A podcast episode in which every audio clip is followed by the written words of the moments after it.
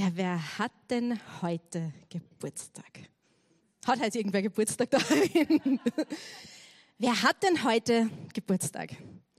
Vielleicht hast du heute schon die Nachrichten gelesen. Ich war selber sehr überrascht. Ich habe das ganz kurz vor dem Gottesdienst erst gelesen. Da war dieser Stunt schon lange geplant oder ein bisschen länger. Da steht auf ORF.at, in der, weiter unten, so an den Feiertagen gibt es ja dann immer so die Religionsspalte, da gibt es dann einen Artikel über irgendetwas, das mit Religion zu tun hat und da steht Pfingsten, das Geburtstagsfest der Kirche. Happy Birthday to us. Happy Birthday an uns. Pfingsten wird schon ganz lange immer wieder das, der Geburtstag der Gemeinde, der Kirche genannt.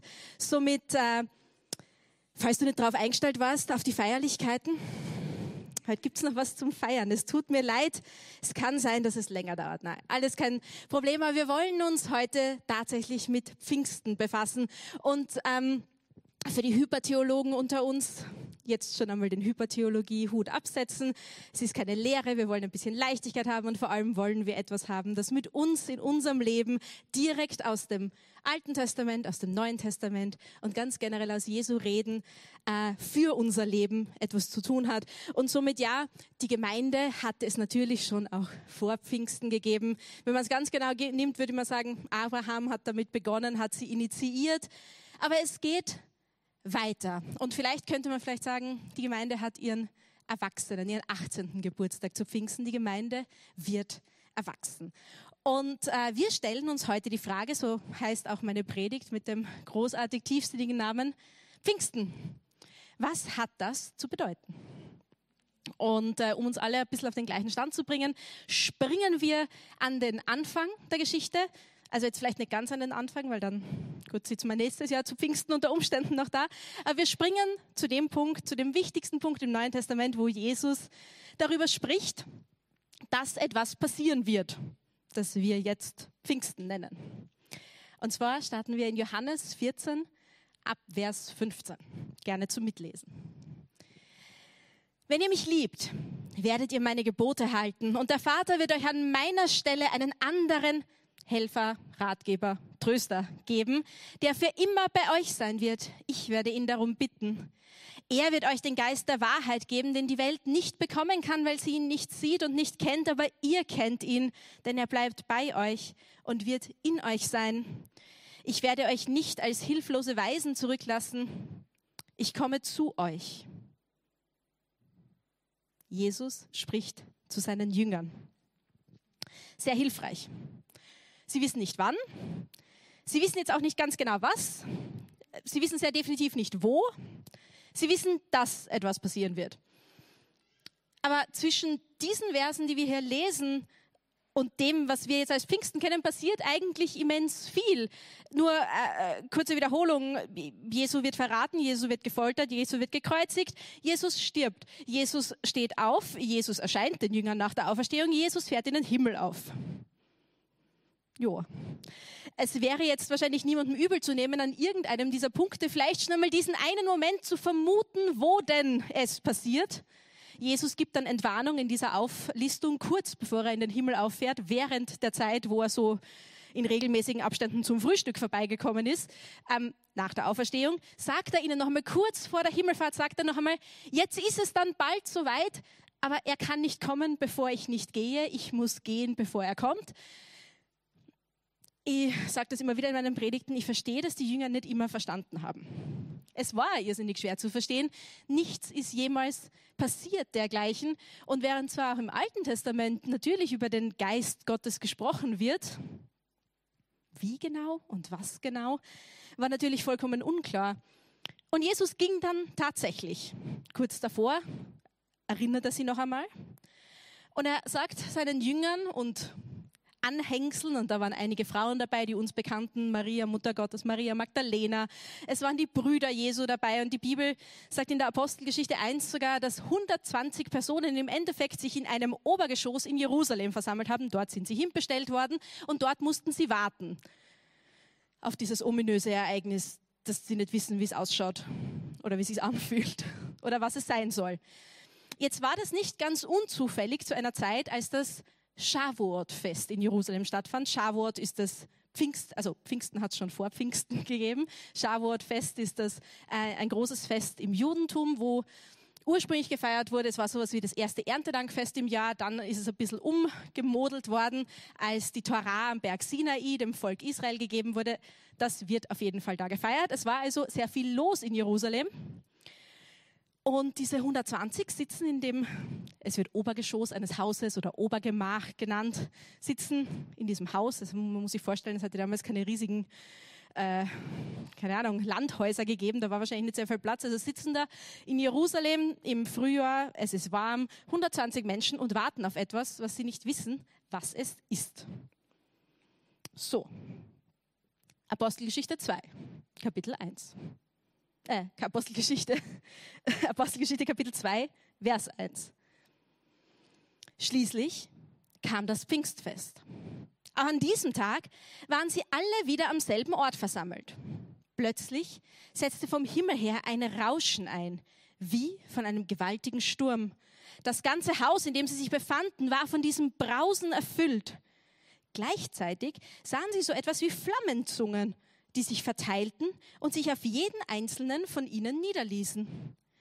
Alle wurden mit dem Heiligen Geist erfüllt und sie begannen in fremden Sprachen zu reden. Jeder sprach so, wie das der Geist ihm eingab. Wegen des Pfingstfestes hielten sich damals fromme Juden aus aller Welt in Jerusalem auf. Als nun jenes mächtige Brausen vom Himmel einsetzte, strömten sie in Scharen zusammen. Sie waren zutiefst verwirrt denn jeder hörte die Apostel und die, die bei ihnen waren, in seiner eigenen Sprache reden. Fassungslos riefen sie, sind das nicht alles Galiläer, die hier reden? Wie kommt es denn, dass jeder von uns in seiner Muttersprache reden hört? Wir sind Pater, Meder, Elamiter, wir kommen aus Mesopotamien, aus Judäa, aus Kappadokien, aus Pontus, aus der Provinz Asien, aus Phrygien, aus Pamphylien, aus Ägypten, aus der Gegend von Cyrene, in Libyen. Sogar aus Rom sind Besucher hier sowohl solche, die von Geburt Juden sind, als auch Nichtjuden, die den jüdischen Glauben angenommen haben. Auch Kreter und Araber befinden sich unter uns. Und wir alle hören sie in unseren eigenen Sprachen von den wunderbaren Dingen reden, die Gott getan hat. Alle waren außer sich vor Staunen. Was hat das zu bedeuten? fragte einer den anderen und keiner hatte eine Erklärung dafür. Es gab allerdings auch einige, die sich darüber lustig machten die haben zu viel süßen Wein getrunken, spotteten sie. Vers 12. Was hat das zu bedeuten? Ich würde uns heute einladen, dass wir uns diese ersten drei Phänomene anschauen. Und wirklich uns trauen, ganz in meinem Fall jetzt öffentlich, also ihr redet, ihr dürft ja zuhören, aber ich mich hinzustellen und die Frage zu stellen, was bedeutet das eigentlich?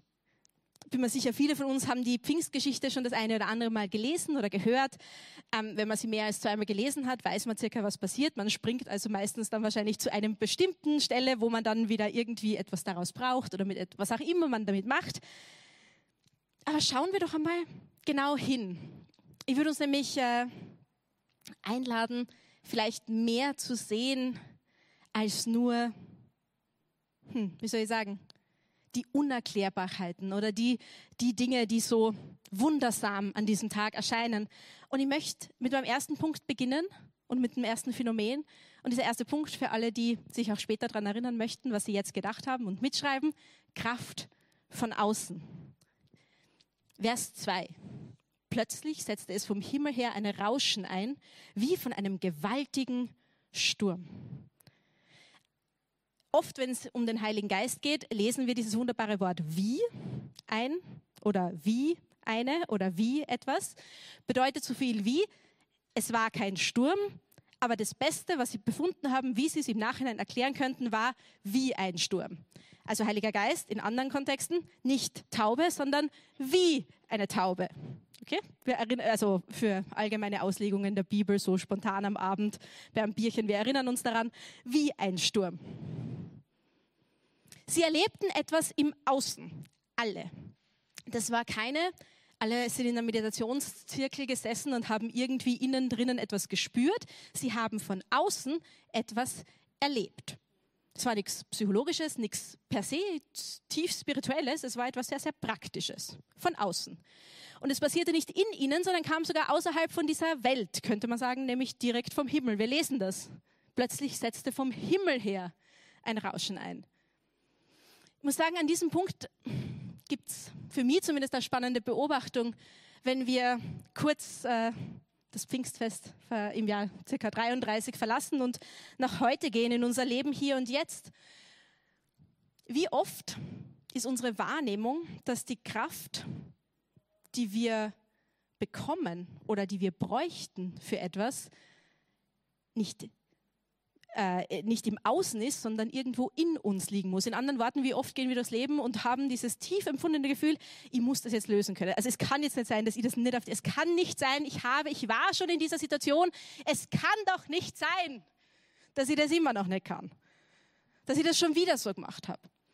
Und ganz generell ist sehr spannend, in Psychology Today ist er sehr äh, berühmte wissenschaftliche Publikation, teilwissenschaftliche Publikation über Psychologie und psychologische Studien, äh, werden äh, Therapeuten interviewt für einen Artikel und die sagen, vor circa 20, 25 Jahren war das größte Anliegen, mit denen Personen zu, in, in Amerika zu ihnen kommen sind, ähm, ich möchte etwas in mir verändern, ich empfinde etwas, das in mir irgendwie ist und ich möchte in mir etwas verändern, hat sich in den letzten circa 25 Jahren gewendet zu, die Menschen da draußen sind ein Problem, wie kann ich sie ändern? Kommt das irgendjemandem bekannt vor? Meine Probleme liegen an den Menschen da draußen, die sich ändern müssen. Wenn man das zu Ende denkt in letzter Conclusio, steht man am Ende ziemlich kraft- und machtlos da. Wenn nämlich deine Probleme permanent durchs Außen wahrgenommene Außen bestimmt sind und du das arme Opfer der Umstände und bitte, ich verniedlich überhaupt keine Situationen in irgendwelcher Variante, aber geht's mit mir kurz auf diese Gedankenreise. Wenn mein vorrangiges Ziel ist, etwas im Außen verändern zu müssen, damit es meinem Inneren gut geht, werde ich sehr schnell an die Grenzen meines Vermögens kommen. Vielleicht ist euch schon aufgefallen, Menschen lassen sich nicht so gern von anderen Menschen ändern. Jeder, der probiert hat zu heiraten und dann wird es schon, kann das wahrscheinlich bestätigen. Natürlich abgesucht, ah, ich wollte den Florian nie ändern. Na bitte, also hallo, kommen wir denn da hin? es ist eine schwierige Entwicklung, weil im Endeffekt kommen wir in unserem Leben so oft drauf, dass der gemeinsame Nenner jeder Situation, die uns Schwierigkeiten bereitet, halt wir sind. Also außer du bist jetzt irgendwie siamesischer Zwilling, dann kann es sein, dass es vielleicht wer anderer ist. Aber jetzt in dem Leben von 99,9 Prozent von uns werden wir draufkommen, je öfter wir unseren Problemen davonlaufen und sie nicht im Inneren adressiert haben, dass die Probleme, die uns folgen, vielleicht, äh, dass die Probleme uns folgen, weil wir vielleicht nach innen schauen müssen. Und bevor ihr hier ganz meinen Faden verliert, vom Geist erfüllt zu sein für uns als Christen bedeutet, Kraft von außen zu bekommen, um das Innere zu entwickeln, zu heilen, zu verstehen, weiterzugeben, heilig zu werden. Geisterfüllt zu sein, kann ich mir nicht selbst erschaffen. Ich muss die Person des Heiligen Geistes kennenlernen. Der Heilige Geist ist eine Person, wird von Jesus auch so benannt, ganz spezifisch. Das ist nicht irgend so dubiose Nebelwolke, die irgendwo daherzieht und da kann ich, keine Ahnung, komprimiert das Zehnfache davon haben. Glauben wir, wenn der Heilige Geist mit dir in deinem Leben ist, hast du genug Heiliger Geist. Du musst ihn nicht zwingen. Wirklich nicht. Somit der erste Punkt, das erste Phänomen, dieses Brausen, dieser Wind wahrgenommene, dieses Phänomen von außen, das sie alle ergriffen hat, Gottes Kraft, die vom Himmel ins Außen der Menschen eindringt, um zu verstehen, um zu sehen, dass nur er das ist, das von außen nach innen Veränderung bringt. Nicht nur fürs Jahr 33 relevant, habe ich das Gefühl. Je öfter ich mir bewusst werde, dass ich zuerst nach innen schauen darf und nicht, weil ich zwanghaft jedes kleine Fehlerchen in mir beheben möchte, schon gar nicht unbedingt immer aus meiner eigenen Kraft, aber in diesem Bewusstsein zu leben, dass Gott in seiner Allmacht, in seiner Liebe einen Teil der Dreieinigkeit schickt und schenkt und jetzt und hier gibt, um meine innere Heiligung voranzutreiben, die dann, ob sich das Außen ändert oder nicht, ist mir dann eigentlich meistens egal. Es ist für mich faszinierend und atemberaubend. Und ich würde fast gern stehen bleiben an dem Punkt, aber es geht ja weiter. Vers 3. Gleichzeitig sahen sie so etwas wie Flammenzungen, die sich verteilten und sich auf jeden einzelnen von ihnen niederließen. Mm, Feuer, Flammenzungen, Feuer, gibt es ja ganz viele Darstellungen davon. Ähm, meistens eben wie eine ich, ich finde das total spannend, wie eine Feuerzunge. Ich frage mich dann, das ist nicht das erste Wort, das ich gewählt hätte. Ich frage mich, wie oft haben, haben die in ihrem Leben Feuerzungen gesehen, dass das irgendwie so das Erste ist, woran sie gedacht haben. Aber es muss wohl sehr eindrücklich gewesen sein und mangels anderer Worte ist es so beschrieben worden. Und jetzt müssen wir bedenken, wir haben hier Personen, die extrem vertraut sind mit der Torah, mit dem Alten Testament, unserem Alten Testament. Und Feuer hat da ganz besondere Bedeutung, weil Gottes Herrlichkeit, seine Gegenwart, ist relativ oft mit Feuer dahergekommen. Ein paar Beispiele. Der Bund mit Abraham, Gott spricht aus dem Feuer, Gott erscheint Mose in einem brennenden Busch, das Volk Israel am Berg Sinai, haben wir vorher schon gehört, das Ursprungspfingsten. Ähm, da ist äh, Feuer und Rauch. Das Volk Israel in der Wüste wird von einer Feuersäule in der Nacht geleitet, damit sie auch in der Nacht, in, unter Tag war es äh, Wasser, Wolke, danke. Und am, äh, und am Abend oder in der Nacht war es eine Feuersäule. Und das Ding ist, Feuer und die Gegenwart Gottes und die Herrlichkeit war etwas total äh, Bekanntes und Vertrautes für die Apostel und für alle, die mit ihnen waren. Nur mit der Problematik, dass im Alten Testament sehr viele Menschen das nicht überlebt haben, wenn sie da zu nah dran waren an der Herrlichkeit. Die Herrlichkeit Gottes im Alten Testament in, seiner, in ihrer gegenwärtigen Darstellung war für viele Menschen fatal. Und wenn sie nicht fatal für Menschen war, dann war sie etwas, wo sehr viel Respektabstand gegolten hat, bis auf die paar wenigen, Mose und so, der ist, der eh, glaube ich, ein paar Mal fast zu nah dran gekommen ist. Aber hier befinden wir uns nun in einem Moment, wo auf einmal die Gegenwart Gottes wieder in Feuer erscheint, aber nicht tödlich, nicht fatal, ein bisschen beängstigend. Okay, gut, wir sind Menschen und was mir an diesem, an diesem Vers so fasziniert ist, er steht nicht da. Jesus kommt in diesem Vers nicht vor. Aber wenn wir uns vorstellen, nur für einen Moment, es ist ein Bild, das mich so bewegt hat. Jesus, der auf der einen Seite Gott hält, sich bei Gott festhält, Gott berührt. Die Gegenwart des Alten Testamentes, die tödliche, die durch Jesus auf einmal zu etwas wird, das jeden von uns erfassen kann. Feuerzungen, die auf jeden kommen, die Heiligkeit, die Herrlichkeit, die Gegenwart Gottes, die durch das Werk von Jesu nimmer tödlich ist, sondern einfach nur unsere erlebte Realität von der wunderbaren Gegenwart Gottes. Durch Jesus physisch wie Feuerzungen erleben sie, dass diese Herrlichkeit nun Teil von ihrem Leben sein darf. Sie erfüllt jeden Raum. Und das Spannende ist, ich glaube, die Margit hat das heute in unserem Meeting vorm, vorm Gottesdienst gesagt, die Erfüllung mit dem Geist Gottes ist nicht nur für irgendwelche, die da oben, die Apostel, wär, die sind wahrscheinlich die ordiniertesten Menschen ihrer Zeit gewesen. Also viel ordinierter als von Jesus selbst in die Position gehoben, geht fast nicht. Die Erfüllung mit dem Heiligen Geist ist nicht für irgendwelche Pastoren, Dekane, Ältesten, was auch immer. Jeder in dem Raum und dann darüber hinaus, weil das so, weil es da so abgegangen ist, jeder, der in, in, im Umkreis war, die Leute, die einfach so zum Shorewood festgekommen sind. Jeder, nicht nur die Apostel. Und wir fragen uns an dieser Stelle, dürfen wir uns wieder fragen, was hat das eigentlich zu bedeuten? Wie fühlt sich das an? Also ich gehe davon aus, dass die meisten von euch jetzt so selten in ihrem Leben eine Beschreibung hätten, dass irgendeine Feuerzunge auf sie gekommen sind. Also schauen wir doch ein bisschen genauer hin. Wir wollen die Bibel verstehen. Wir wollen sie für uns verstehen. Wir wollen sie verstehen für all die Menschen, mit denen wir unseren Glauben teilen wollen. Und schauen wir uns doch direkt zu Jesu, schauen wir uns doch direkt bei Jesu an, wie es sich anfühlt, wenn man vom Geist erfüllt wird. Wir können das sogar lesen, wir werden es nicht lesen, aber äh, bei der Taufe Jesu kommt eine Stimme, die sagt, also wie Jesus dann im Wasser getauft wird und mit dem Heiligen Geist erfüllt, auch die Geistestaufe empfängt, du bist mein Sohn. Und die Stimme sagt, du bist mein geliebter Sohn, an dem ich Wohlgefallen finde.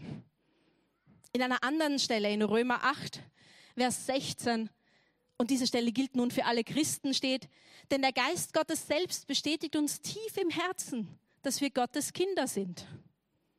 Falls du dich gerade fragst, wir fragen uns immer noch, wie fühlt sich das an, geisterfüllt zu sein. Galater 4, Vers 6. Und weil ihr seine Kinder geworden seid, hat Gott euch den Geist seines Sohnes ins Herz gegeben, so dass ihr zu Gott nun lieber Vater oder Abba Vater sagen könnt. Die Fülle des Heiligen Geistes bedeutet nicht, dass du irgendetwas können musst, irgendetwas machen musst, irgendetwas wiss, na, wissen, komme ich gleich dazu, Irgend, vielleicht musst du was wissen, irgendetwas produzieren musst, auf die auf eine Art verhalten musst, dich auf eine bestimmte Art bewegen musst, Dinge sagen musst. Wie auch immer du bis jetzt im Außen wahrgenommen hast, dass Fülle oder Erfüllung mit dem Heiligen Geist aussehen kannst, kann sein, muss nicht sein. Das Einzige, was wir in der Bibel zu hundertprozentiger Sicherheit sehen, weil es so oft passiert ist, die Fülle des Heiligen Geistes bedeutet, dass du auf allen Ebenen erlebst, erfährst, verstehst, dass du Gottes geliebtes Kind bist. Das ist der Job vom Heiligen Geist, dass du weißt, wer du bist. Und du bist Gottes geliebtes Kind. Also ja, im besten Fall.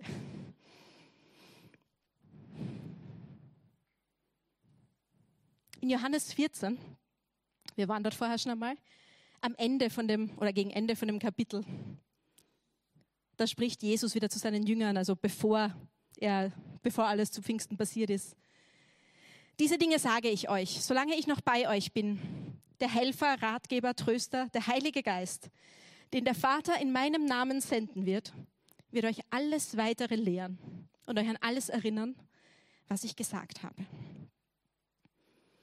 Wie schafft es also der Heilige Geist, dass wir das auch verstehen, erleben können? Er lehrt uns.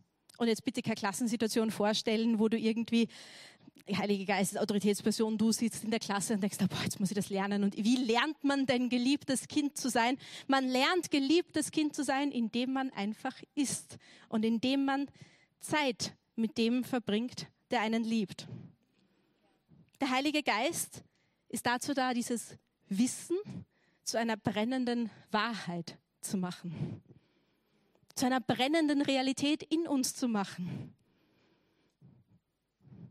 Es gibt so eine total, wirklich uralte Geschichte aus dem 16. Jahrhundert. Also die Geschichte ist vielleicht noch älter, aber es gibt so eine überlieferte Geschichte von einem englischen Pastor aus dem 16. Jahrhundert, der, um das den Menschen ins Hirnkastel einzukriegen, weil ihr habt jetzt viele von euch haben brav Ja gesagt, aber was bedeutet denn das eigentlich? Diese Geschichte erzählt. Also müsst ihr euch vorstellen, das ist jetzt 500 Jahre her, 400 Jahre her. Ähm, Schon damals war klar, das muss man verstehen, verstehen. Man muss verstehen, was der Heilige Geist für uns macht. Also verstehen, damit man es dann erleben kann. Und dieser Pastor hat folgende Geschichte erzählt. Ein Vater und ein Sohn gehen spazieren und plaudern. Plaudern miteinander. Es, an irgendeinem Punkt nimmt der Vater seinen Sohn nach oben, hält ihn fest, nimmt ihn in die Arme, umarmt ihn, drückt ihn, sagt ihm, wie sehr er ihn liebt. Dann setzt er den Sohn wieder ab und sie spazieren weiter. Dieser Pastor stellt dann seiner Kongregation die Frage, war der Sohn mehr ein Sohn, als er in den Armen des Vaters war? War es mehr als davor oder danach? Schütteln ein paar jetzt schon den Kopf. Rechtlich gesehen, nein. Der Sohn war gleich für Sohn in den Armen des Vaters wie beim Spazierengehen. Objektiv gesehen, der Sohn war gleich viel Sohn in den Armen des Vaters wie beim Spazierengehen, aber subjektiv gesehen aus der Sicht des Sohnes ist die erlebte Liebe des Vaters in seinen Armen zu hören, zu spüren, wie sehr der Vater den Sohn liebt. Tausend zu eins. Und somit, warum sollten wir überhaupt mit dem Heiligen Geist erfüllt sein? weil es der Job des Heiligen Geistes ist, uns zu zeigen, dass dieser allmächtige Gott alles tut, alles getan hat, um uns zu zeigen, um uns klarzumachen, um mit uns gemeinsam durchs Leben zu gehen, indem er uns zeigt, wie sehr er uns liebt. Uns, Männer wie Frauen, in ihrer Sohnschaft zu bestätigen. Das ist etwas ganz Besonderes in der Bibel, diese Sohnschaft. Und Mädels, auch wir können Söhne sein. Ganz easy. Nur ein bisschen Bibel lesen. Der Heilige Geist hüllt dich in die Arme des Vaters. Er bringt uns zu der Erkenntnis, dass dieser Gott, der die Ewigkeit geschaffen hat, von Ewigkeit zu Ewigkeit lebt, uns heiligen möchte, uns reinigen möchte, uns leuchten sehen will, uns seinen Sohn gab. Und in all diesen wunderschönen Aspekten, die ich jetzt aufgezählt habe, frage ich mich selbst ab und zu, wie kann mich eigentlich noch irgendwas erschüttern in Anbetracht dieser sind jetzt von mir erfundene Grundsätze, das ist ja wirklich so. Also das steht ja so in der Bibel, mehrfach bestätigt, Altes Testament, Neues Testament, suchst du aus, steht überall drin.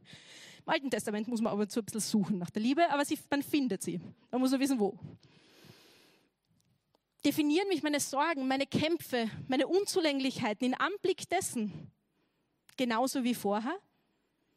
Wenn du das mit Nein beantwortest, dann bist du heute genau am richtigen Ort, weil offensichtlich darfst du noch mehr vom Heiligen Geist erleben.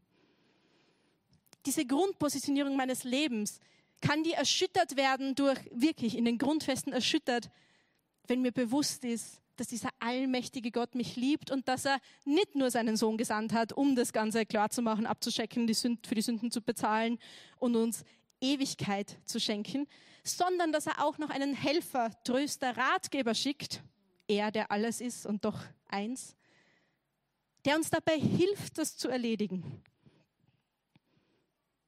Wenn deine Selbstgespräche zu den Sorgen, Themen, Herausforderungen des Lebens damit enden, dass du sagst, okay, aber Gott liebt mich, es wird schon, dann gratuliere. Wenn es nicht so ist, kein Problem. Aber dann sitz nicht auf, diesen, auf dieser Weisheit. Du bist Teil einer Church, die meisten von euch Teil einer Gemeinde. Vielleicht bist es du zu Hause auch. Mach etwas damit. Wenn du diese Stabilität, diese Sicherheit hast, muss nicht immer sein, wir sind ja keine Superhelden, tu etwas damit. Hilf deinen Geschwistern am Weg, unterstütze sie in dem, baue ihren Glauben auf. Wir haben in der Apostelgeschichte, wie wir die Pfingstgeschichte gelesen haben. Ganz am Ende habe ich den Vers drinnen gelassen, Vers 13. Ähm, jetzt habe ich ihn verloren. Da ist er. Es gab allerdings auch einige, die sich darüber lustig machten. Die haben zu viel süßen Wein getrunken, spotteten sie. Gerade wenn man den Satz befolgt, den ich gerade vorher gesagt habe, mach etwas damit, mit dem Heiligen Geist. Ja, die Apostel damals haben was damit gemacht. Gott, sie konnten gar nicht anders, lesen wir. Sie haben etwas damit gemacht und es wurde sofort gesagt, ja, die sind aber ziemlich bedient. Puh. Ich meine, eh klar, Pfingstfest und so, man feiert. Aber das Ding ist, das Spannende ist ja an so einem Rausch, wie er ihnen nachgesagt wurde und dem, was anscheinend tatsächlich passiert ist. In beiden Situationen war diese angstbefreite Freude. Es war natürlich noch niemand von euch da herinnen jemals rauschig. Oder hat irgendetwas in dieser Art erlebt. Aber vielleicht, wenn du aus Erzählungen kennst, angstbefreite Freude würde vielleicht manchen Rauschzustand ganz gut beschreiben. Es ist die Realität, wird ein bisschen anders wahrgenommen, als sie vielleicht wirklich ist. Die Meinung der anderen ist äh, auf einmal ziemlich wurscht. Und Kommt darauf an, ob du jetzt der besoffene Redner oder, oder eher Schweiger bist, wird der Abend durchaus interessant für die wahrscheinlich. Hat, also wie gesagt. Ähm, aber das Spannende, das Spannende finde ich an dem Ganzen ist ja, Alkohol verringert unsere Leistungsfähigkeit, also die, die unseres Verstandes. Auch wenn du es nicht wahrnimmst. Es ist so.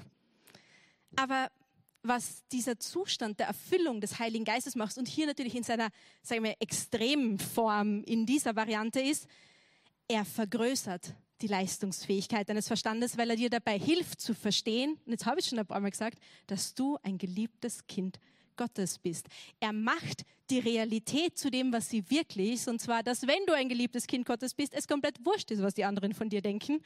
Du musst dich dafür auch nicht betrinken. Dass du reden darfst, was dir in den Sinn kommt, weil dein Sinn im besten Fall gespeist ist von dem Geist, der dir zur Seite steht. Dass er dir eine Leichtigkeit gibt und dich tatsächlich intelligenter macht. Er lässt dich die Realität sehen, dass Gott dich liebt. Es gibt noch ein Phänomen. Das waren immer noch die Feuerzungen, das war nur so eine Sidequest. Es gibt noch ein Phänomen. In Vers 4. Alle wurden mit dem Heiligen Geist erfüllt und sie begannen in fremden Sprachen zu reden. Jeder sprach so, wie der Geist es ihm eingab. So, das Herz der Berufspfingstler schlägt schneller. Sprachengebet. Schalawand. Chakalaka, gibam. Endlich reden wir zum Pfingsten. Endlich reden wir über Sprachen. Meine Güte, ich habe schon so lange drauf gewartet. Jetzt kommt die große Enttäuschung. Das tut mir gar nicht leid. Wisst ihr, was da zu Pfingsten passiert ist? Ist nicht das, was wir als die äh, Gabe des Gebets in Sprachen verstehen dürfen. Es ist nicht unsere persönliche Gebetssprache, die wir, wenn uns unserer Worte ermangelt, auch wenn wir viele Sprachen sprechen, die von euch, die mehrsprachig sind, kennen das. Auch irgendwann geht dir in deiner letzten bekannten Sprache, gehen dir die Worte aus. Das passiert auch mir. Man mag es nicht glauben. Es passiert mir sogar sehr regelmäßig. Auch als Übersetzerin. Irgendwann gehen dir die Worte aus, aber Gott steht halt so wahnsinnig drauf, dass wir mit ihm reden und so wahnsinnig drauf, dass wir ein Gebetsleben leben und somit gibt es mehr als das, was wir wissen, mehr als das, was wir fühlen. Es gibt aus dieser tiefen Herzensbeziehung zu Gott heraus eine Gebetssprache, Sprache, äh, äh, Gebet in Sprachen. So, das ist aber nicht das, was da passiert ist. Warum? Zum einen, wenn wir über diese Gebets, persönliche Gebetssprache hören, gibt es äh, von Paulus dazu ein paar gute Tipps. Und Paulus hat als ersten Tipp in 1. Korinther, würde ich jetzt sagen, schon einmal, ähm, wenn du in Sprachen betest und es ist niemand da, der es auslegen kann, lass es in der Gemeinde, weil es hilft niemandem. Paulus geht also davon aus, dass das, was du sagst, niemand versteht, außer es ist jemand da mit der spezifischen Gabe der Auslegung. So. Apostelgeschichte, Vers 4. Alle wurden mit dem Heiligen Geist erfüllt und sie begannen in fremden Sprachen zu reden. Jeder sprach so, wie der Geist es ihm eingab. Und ein bisschen später lesen wir dann, Sie waren zutiefst verwirrt, denn jeder hörte die Apostel und die, die bei ihnen waren, in ihrer eigenen Sprache reden und jeder hat es verstanden. Ich lese die Liste jetzt nicht noch einmal vor mit den ganzen fehlerfrei vor, nebenbei vorgelesenen Personen, die da anwesend waren, mit allen ihren Sprachen und allen ihren Kulturen. Somit, wir reden hier in diesem, in diesem Ding nicht von unserer persönlichen Gebetssprache, sondern wir reden von einem bewussten Wunder, das Gott zu diesem Zeitpunkt tut, damit das Evangelium in jeder Sprache, die anwesend war, wir lesen von der ganzen damals bekannten Welt, es hat keinen Vorrang gegeben. Das Evangelium wurde in allen Sprachen zum ersten Mal gleichzeitig verkündet. In allen Sprachen, die anwesend waren, in allen Kulturen, keine Grenze. Nicht eine Sprache hat das Vorrecht bekommen, das Evangelium zu verkünden. Nein, nein, alle Sprachen. Dritter Punkt, es war eine Botschaft für alle.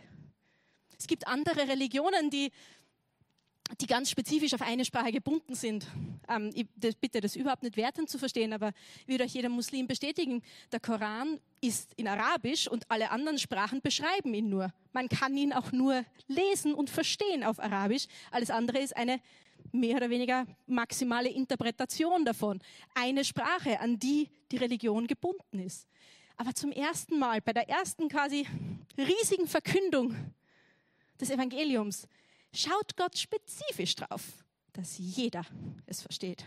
Alle Sprachen, alle Kulturen. Was hat das zu bedeuten? Geisterfüllt leben bedeutet mit Freude drüber zu sprechen.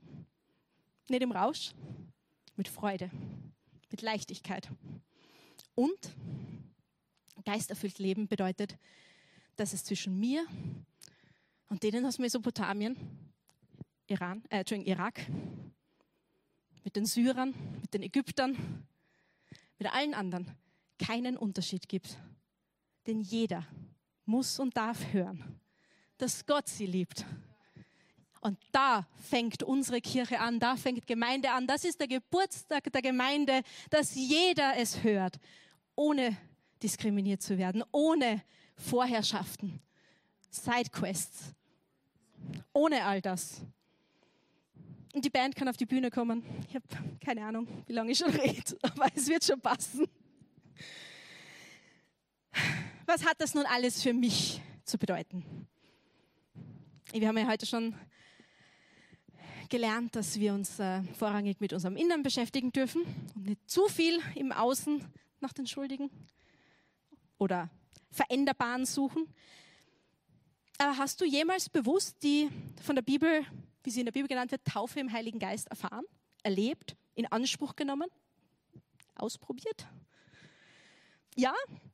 Super. Dann wäre deine Hausaufgabe, jetzt oder später zu erledigen.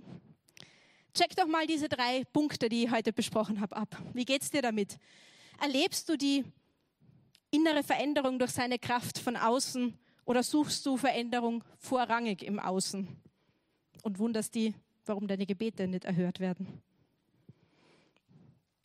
Lässt du dich vom Heiligen Geist lehren, Wissen zur brennenden Realität machen, dass er dich liebt? Darf das in jede Faser deines Seins eintauchen? Kannst du mit Freude über diese Liebe und das Werk Jesu sprechen? Wenn wir lesen über diese wunderbaren Werke, die sie verkündet haben, dieses Wort bedeutet Erlösungswerk. Es wird verwendet im Alten Testament für die Wunder, die Gott getan hat mit dem Volk Israel, wo er sie aus Gefangenschaft herausgeführt hat und andere Varianten im Neuen Testament exklusiv für die Erlösung. Kannst du über Jesu Werk mit Freude sprechen, völlig befreit und gelassen? Um ganz ehrlich zu sein, das ist mein Gebetspunkt. Ist nicht immer so einfach. Ist lustig, wenn das die Predigerin sagt, ist aber so. Ist ein bisschen einfacher, das da zu machen, als mit den Leuten, die die schon lang kennen. Uh, hart. Wenn du auf all diese Fragen, die ich gerade gestellt habe, ähm, Nein oder sagen kannst oder bin mir nicht sicher oder oh, läuft nicht so, super. Bist du richtig hier? Unter Gleichgesinnten. Und ich möchte hier was vorwegnehmen, bevor wir in der Gebetszeit einsteigen. Wisst ihr, für die von euch, die schon das eine oder andere Mal in christlichen Kontexten unterwegs waren, im Pfingstler, charismatischen, wo es um den Heiligen Geist, die Taufe im Heiligen Geist, das Empfangen des Sprachengebets gegangen ist. Vielleicht hast du Dinge erlebt, die, wo du dir nicht ganz sicher warst, hm, ich weiß nicht, ob das für mich ist, vielleicht ist das nicht meins. Vielleicht hast du erlebt, wie es menschelt, wo so gern etwas Herzeigbares doch zu produzieren gewesen wäre, wo eigentlich innere Veränderung oft so leise passiert. Manchmal nicht. Ist auch okay. Ich möchte einfach hier einfach zu uns sagen, es wird gleich Gebetsmöglichkeiten geben, egal ob du schon getauft bist im Heiligen Geist noch nicht, wenn es nur irgendetwas gibt. Du musst nichts. Du darfst alles, aber fast alles, aber du, du musst nichts. Alles, was du musst, ist Glauben. Die Taufe im Heiligen Geist ist genauso eine Glaubenssache wie die Taufe im Wasser. Genauso eine Glaubenssache.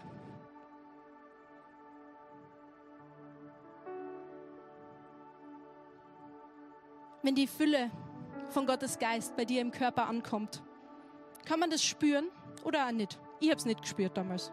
Komplett unspektakulär.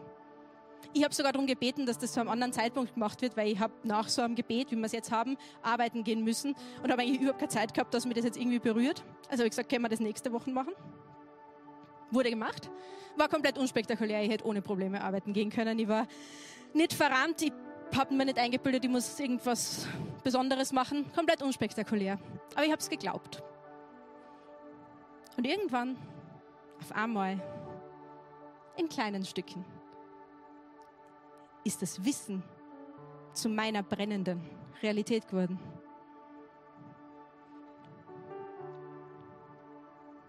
Ich möchte mich jetzt gleich von allen Zuschauern vom Livestream verabschieden. Wenn das ein Thema für dich ist, dann schreib uns bitte. Du siehst die Sachen in, der, in den Videokommentaren. Wir beten für die. Wir laden die gern ein. Und wir danken dir, dass du heute dabei warst. Für alle uns, die hier, von uns, die hier bleiben. Vielleicht können wir gemeinsam aufstehen.